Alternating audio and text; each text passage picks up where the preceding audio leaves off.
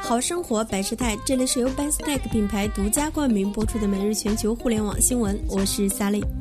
现年八十四岁的吕佩特·默克特准备从二十一世纪福克斯 CEO 的位置上退下来，让他的儿子詹姆斯·默多克接任。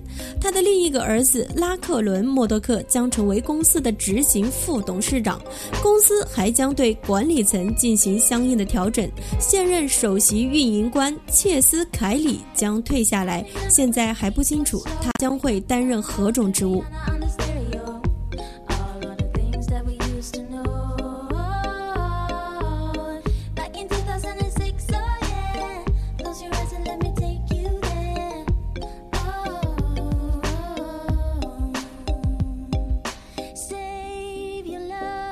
Say